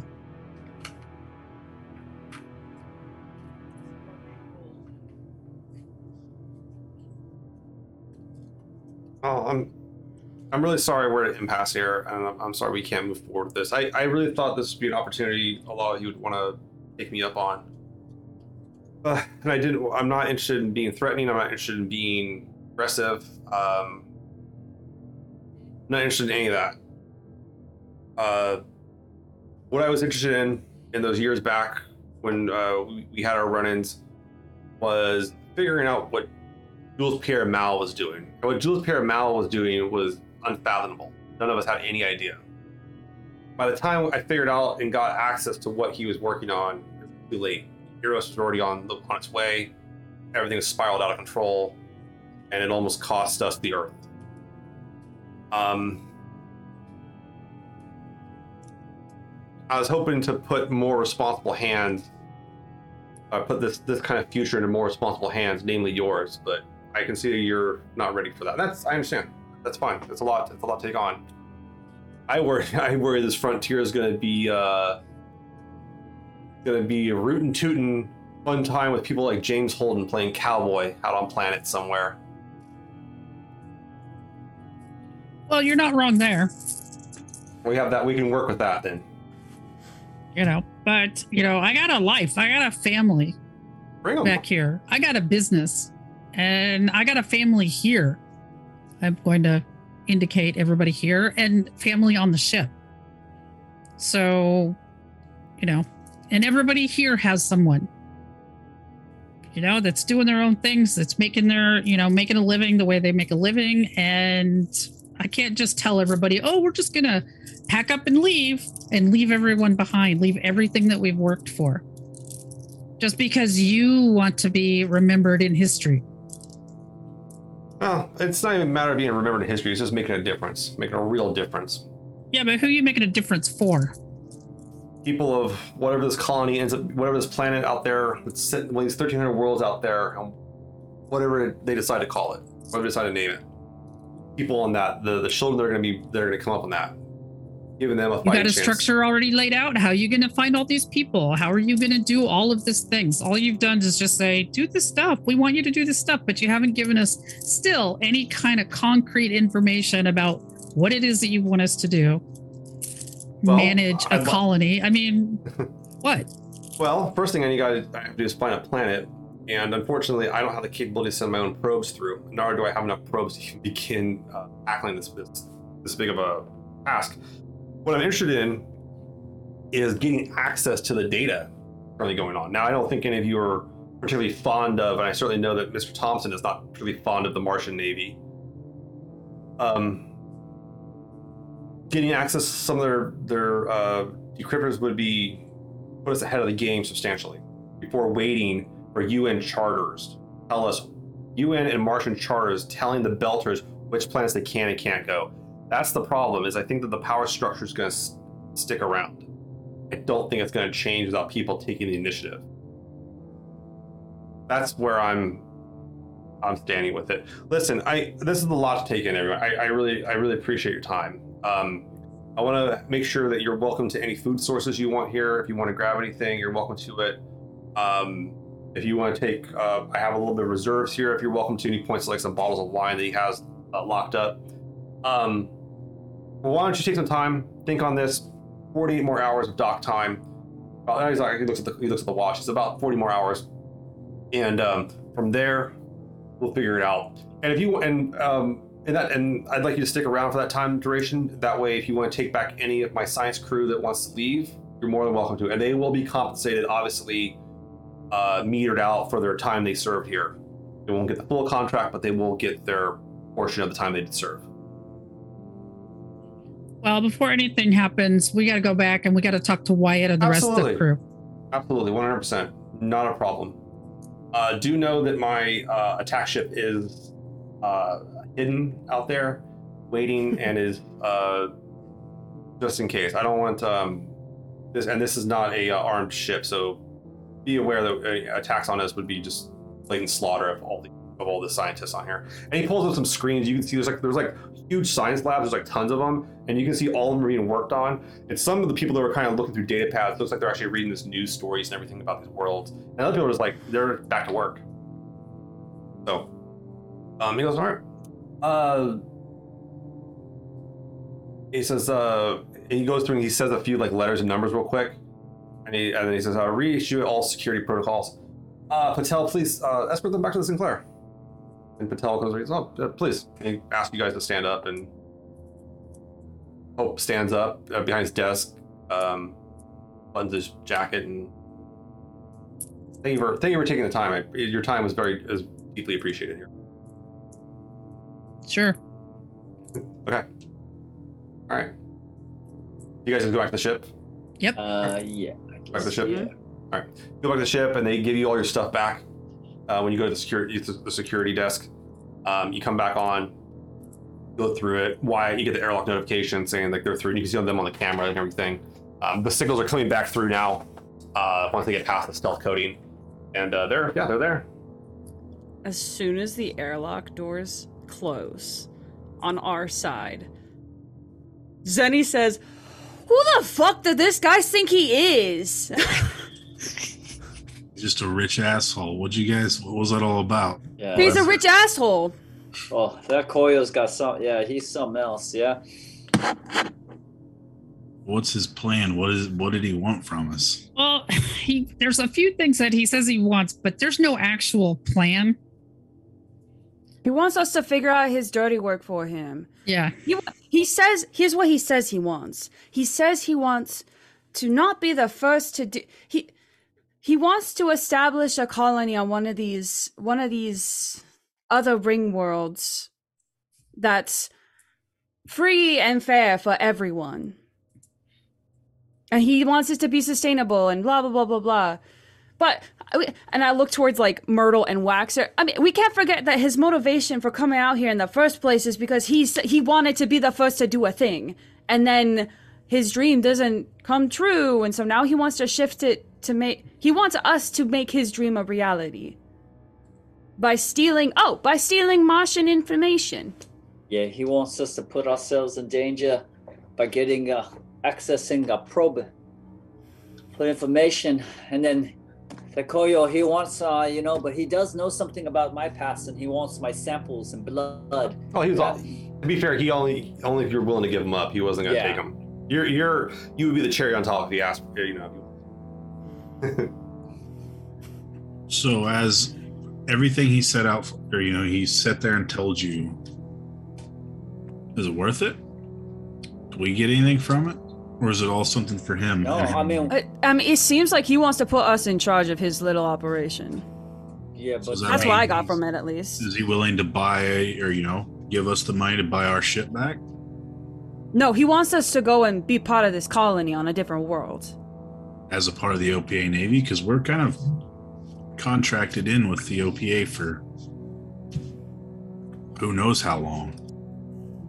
He was uh, a little vague on that. he said that he wants all the best people on his team, and he always gets the best. So, whatever that means. So we're the best. We're the best at this plan that he has. We're the, we're the best that he can get. We're the most dispos- disposable. yeah, I mean, Sounds like to me. I mean, there's nothing, there's no indication that we'd even be good at something like this. What do we know about running a planet or starting oh, we're a colony? or- brave, though. I mean, look, I, I, hey, I, I was colony starting a new life. All these things, hey, Waxor, it's good to Waxor, but uh, I don't know under these terms or for this guy, yeah. So, What are you thinking, Cap? I just, you know, I'm, I don't trust him, and I don't see how this would will go well. Um, here's here's to be my fair, problem. do we trust anybody? well, that is that is outside of the. You mean outside of us? Um, not many people. My problem Um, is if this was brought up by by not anyone else, but almost anyone else, it would be a good idea. I understand what he's saying that you know, going to these new places sounds like a great idea. It, it sounds like a great idea to go and see them, especially if it means that Belters can have a planet to live on instead of having to just live in the belt. But I hate him. I mean, yeah, he he looking at me real creepy, like, yeah. he's a he's an entitled earther who's used to having whatever he wants. And now Yep. he's sad and he's pitching a fit because he can't get what he wants. Exactly. Yeah. I mean, if he had somebody else to go steal all that stuff, that would still sound like a better idea than us doing it. Right? Because we won't get Well, very he has far. some. if- He has some sort of Martian on the inside anyway. Why doesn't he just get that Martian to come and fly out here and give it to him? Yep. Yeah, Or, we you got know- him got him to tell his crew. Yeah, we told him to hey, let him uh, stay with the mission or leave. So really, that's all all I wanted at the moment. Yeah.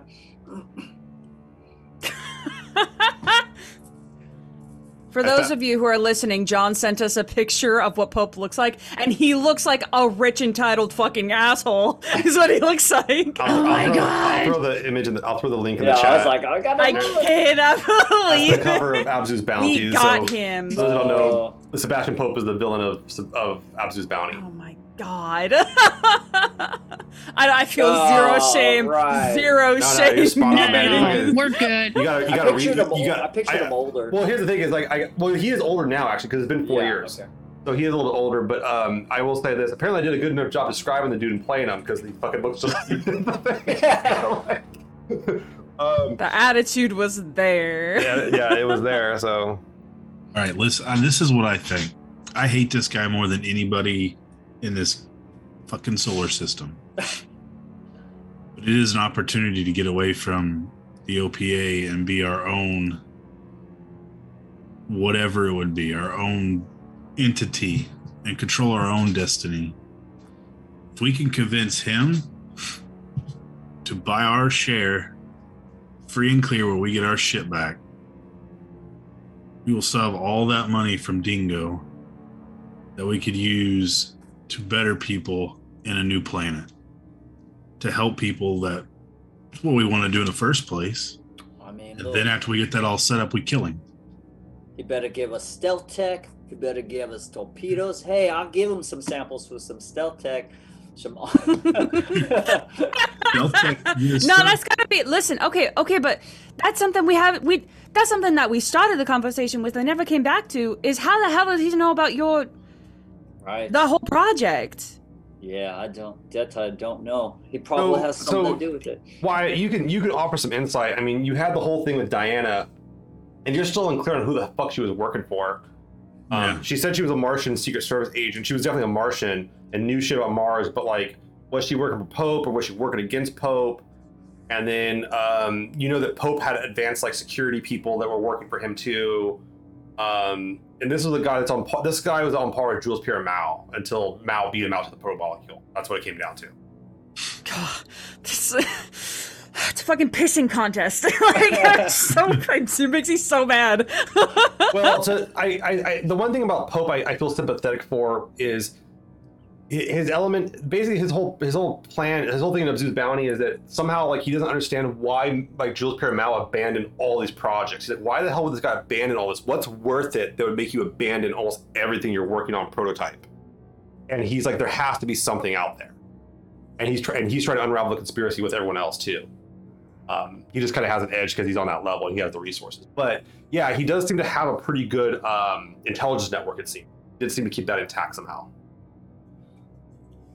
This thing about this thing about these scientists the OPA has been holding in prisoner for a de- for almost half a decade.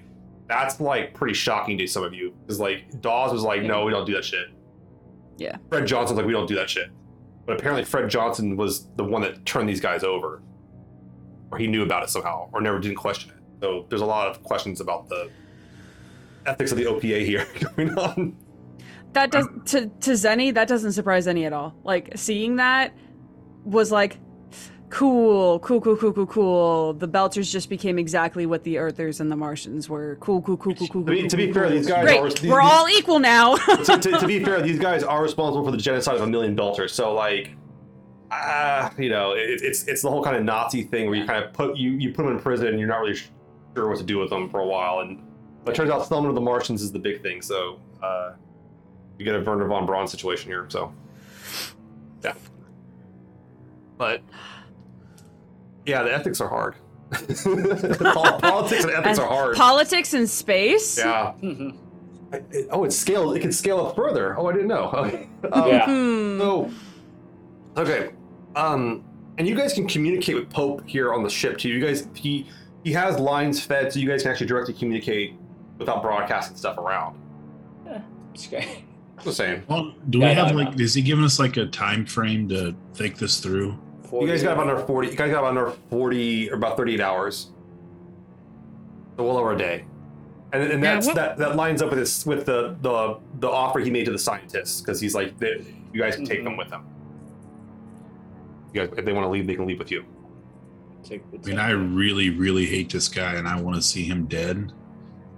But I think the opportunity is pretty, pretty amazing on the same side. As long as we can get some things. We should make a wish list. I mean, you could. Yeah. Demands. Yeah. All right. I'm liking this. It's this. like, first of all, we don't go steal anything from Mars. Somebody else steals things from Mars. Mm-hmm. To be fair, he does have an agent. He does have a plant that's good to do with stealing. That's a Mar. He says is a Martian, um, like officer. He says a lot of things, though. I mean, if that's I, I don't want to live on any promises, and I think Zeni makes that like perfectly clear to everyone. He makes a lot of promises.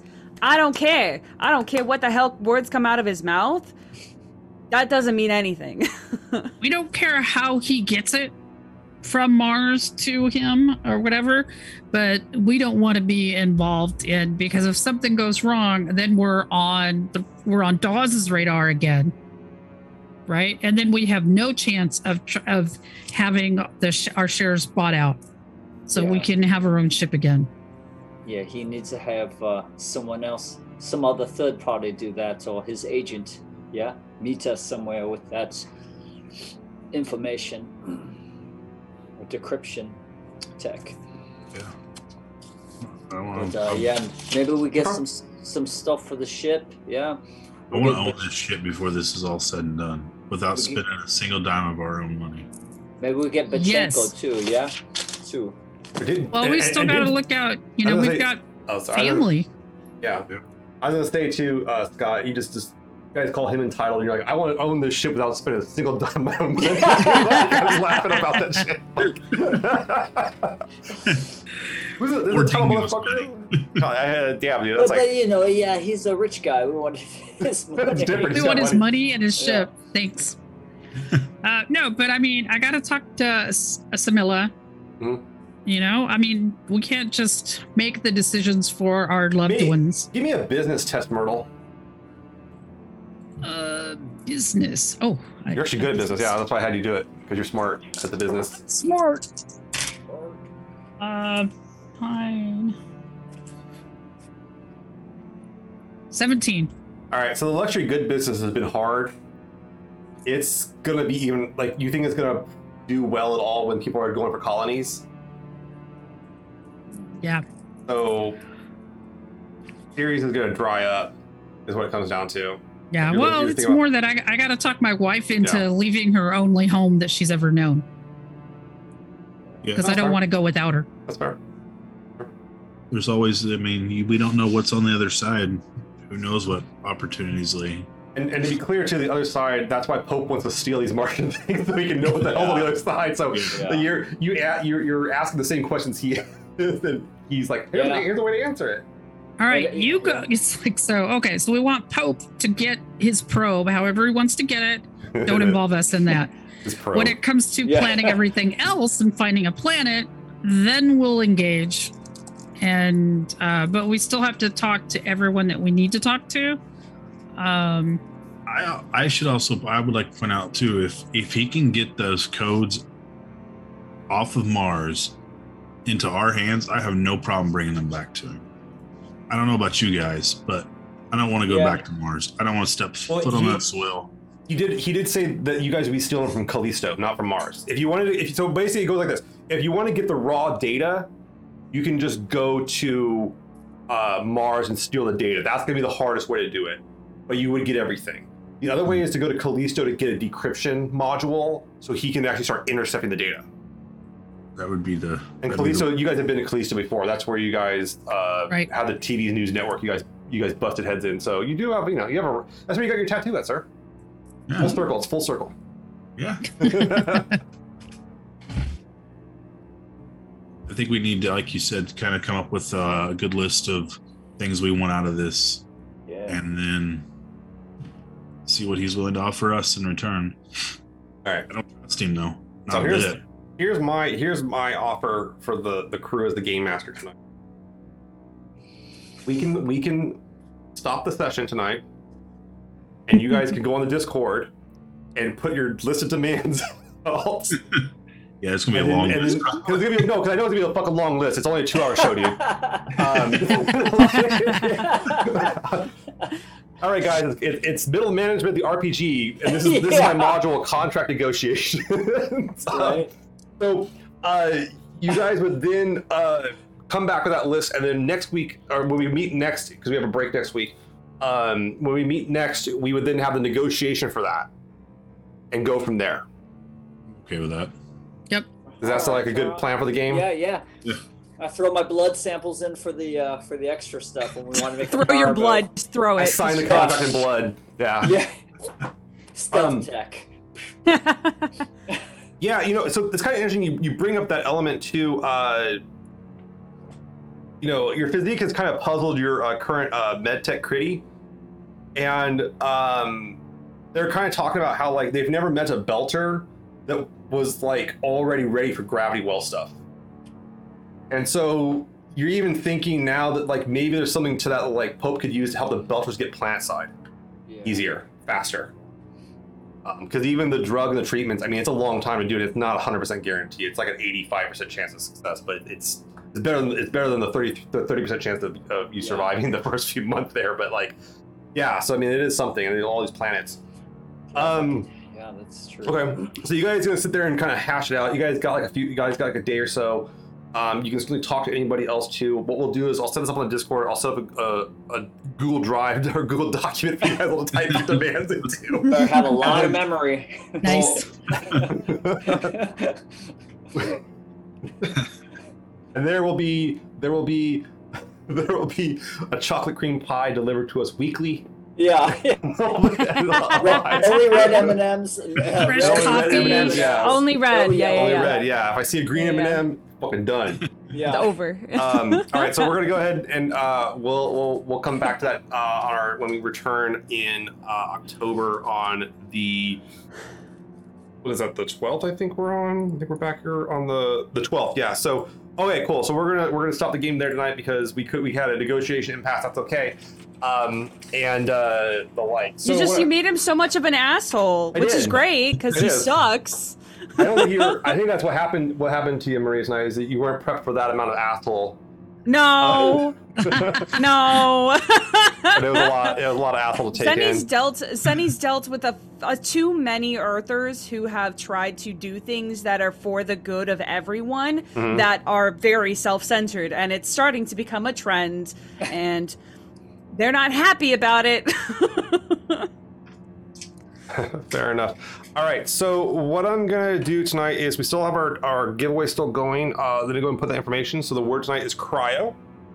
Uh, and while I'm waiting for people to enter that, I am going to do a few announcements for everybody. So um, we are doing here in October. We have two events uh, set up, or two two kind of cool things. Actually, three things. Uh, I'll be back next week. I don't have a promo for it because I, I usually don't put them together for this, but uh, I'll be next next week with the with the precipice where I just kind of hang out and chat.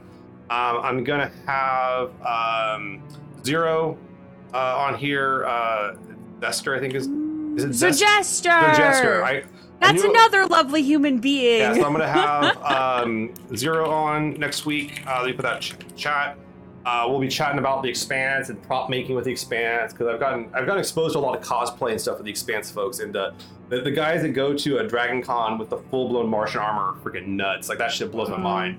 Um, they, they, they're actually they actually had a they had enough of them there this, this year. There was a full squad, um, which is pretty terrifying. Um, so I'll be hanging out with Zero next week, which will be nice. Um, our next announcement comes in terms. We'll do chronological order here. Uh, we will have a special guest playing with us on the Wednesday, October 19th. Here is. It will be one April Reagan. I love Uh, April so much. Will be playing Lieutenant Un Kim, a MCRN lieutenant pilot. Lieutenant Wait. pilot. I can't. I, that sounds really familiar for some reason. I can't imagine why. MCRN? Yeah, Oh, Washington Congressional Republic. she's playing her contacts. But you don't want to play with her, right? So yeah, okay. So uh, so we'll figure out how that. No, 'cause Okay. I got, I got, I, got, I We'll figure it out. You, April and I are used to yelling at each other, so well, that'll be fun. I'm, I'm into that. I want to see that actually. That'll be a lot of fun actually. And then uh, we're doing, we're making an annual now. This is our second one. Uh, The show's only been on for a little over a year now. Um, will be our second charity horror one shot uh, where we kind of do a thing where everyone's going to die.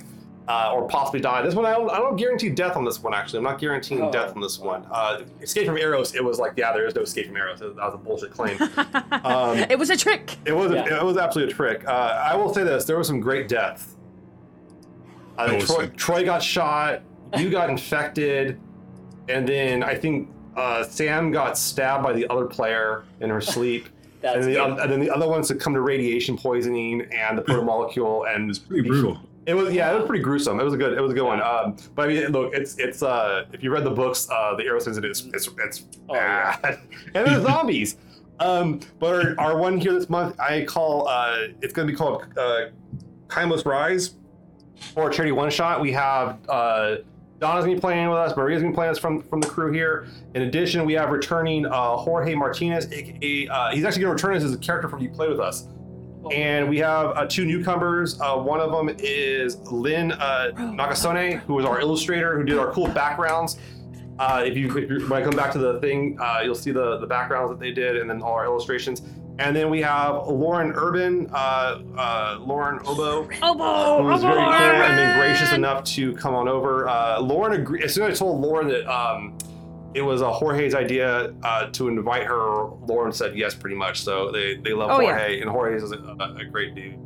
Um, so that's gonna be a lot of fun. It's gonna be take place on one of the new worlds. It's gonna be kind of be. It's gonna be. Um, I will say that it takes place during the Free Navy conflict, so the world is cut off. Um, and it should be pretty. It should be pretty fun. Actually, I'm looking forward to that one a lot. And I uh, we're still kind of getting characters knocked out and everything too. But that's the the cast. Um, and obviously, I will be running the. Um, and we'll be here on the 26th, and we're gonna play for um, our charity. We're gonna be benefiting. I don't have it on the slide yet. Is um, World Central Kitchen, who provides meals uh, across the world. Uh, they're currently doing efforts in Puerto Rico. Um, and uh, they've done efforts wherever there's problems, they go to bring food, and they, they do damn good work everywhere. So we're trying to uh, we're gonna try to help them out a little bit. And we got some cool stuff coming from. Uh, I got I got I still have some Green Ronin stuff to give away, and uh, or for the, for the incentives to donate, which were huge last time for our last charity stream Marina Cycle. Uh, a lot of people, everyone actually went. A lot of people went for the uh, the big bundles, uh, the hundred dollar bundle from Green Ronin, that was super cool, and the like. So yes, we have a, a great crew lot coming up here in October, and I look forward to hanging out with everybody. Uh, once again, last chance to enter the giveaway, and I'd be remiss to, to remind you that we have a Patreon. Uh, Patreon is a great way to support us, to help us out, and keep the stream going. Um, to pay these people, to pay for cool resources. We have a lot of great, uh, we have great art, we have some great music, um, and uh, so all that stuff does go to benefit that. I am going to go ahead and pull a name. To click the button, and I have to click the button. Too quick. Here we go. Uh, let me go ahead and pull the button, and I gotta push it. Oh, there it is. And it is Fildergar. Fildergar. Barry, you won. That was Congratulations. very. We don't need any more miniatures in our house. I, if he if he's willing to relinquish, I mean he's right there. If you if he's willing to relinquish, I can pull someone else. I'll leave that up to him. Okay. All right. Uh, but yeah, we uh we got a uh, I got a we'll send we'll send Barry a cool set of uh, Stonehaven miniatures. And yes, I have been to your house, and it, it is it is long. but they're not these ones. Nope. Never can have too many. Come on. it, it, it's it gets shocking, Max. I, I've been actually lo- kind of looking at my um my, my miniature stack, and I actually I, I sent a I actually sent Jorge like probably close to like 30 miniatures for free because I was like, oh, I didn't get rid of these things, man. He's like, I need miniatures with paint. Where do I get them? And I was like, hey, Yeah. check your mailbox in three days. You know? Yeah. Um, so, but very cool, uh, Fildergar. We'll, we'll get those out to you, no problem. Um, but we're back next week with the Precipice talking to Zero. After that, then we're back with uh, we got two regular episodes for the rest of the month. Then we have our charity stream, and then we're back in November with a few episodes to kind of follow up. And I'm really curious where this is going to go. And I want, I am Yeah. very much looking forward to looking at the contract negotiations that'll go on beyond the scene here. Um, I will say this: I will, I will post those to the Patreon. Nice. I know that will be a premiere. Oh, nice. You, can, you can. I might even put a link in there so they can actually, if they really wanted to monitor the contract. negotiations, they could. That's the kind of bonus content we're. we're Yeah, here if you for, is really want- That's the quality I like it. content that you're gonna love get. Yeah, yeah. and, you know, like other people have like art previews and like Q and A's, and we're like, hey, it's contract negotiations on Patreon. yeah. Yeah. Freaking middle management and space guys. All right, Print it out. uh, we will see you all. Uh, I'll see you guys all next week, and we'll see the game crew tuning back here a little bit. And you guys take it easy.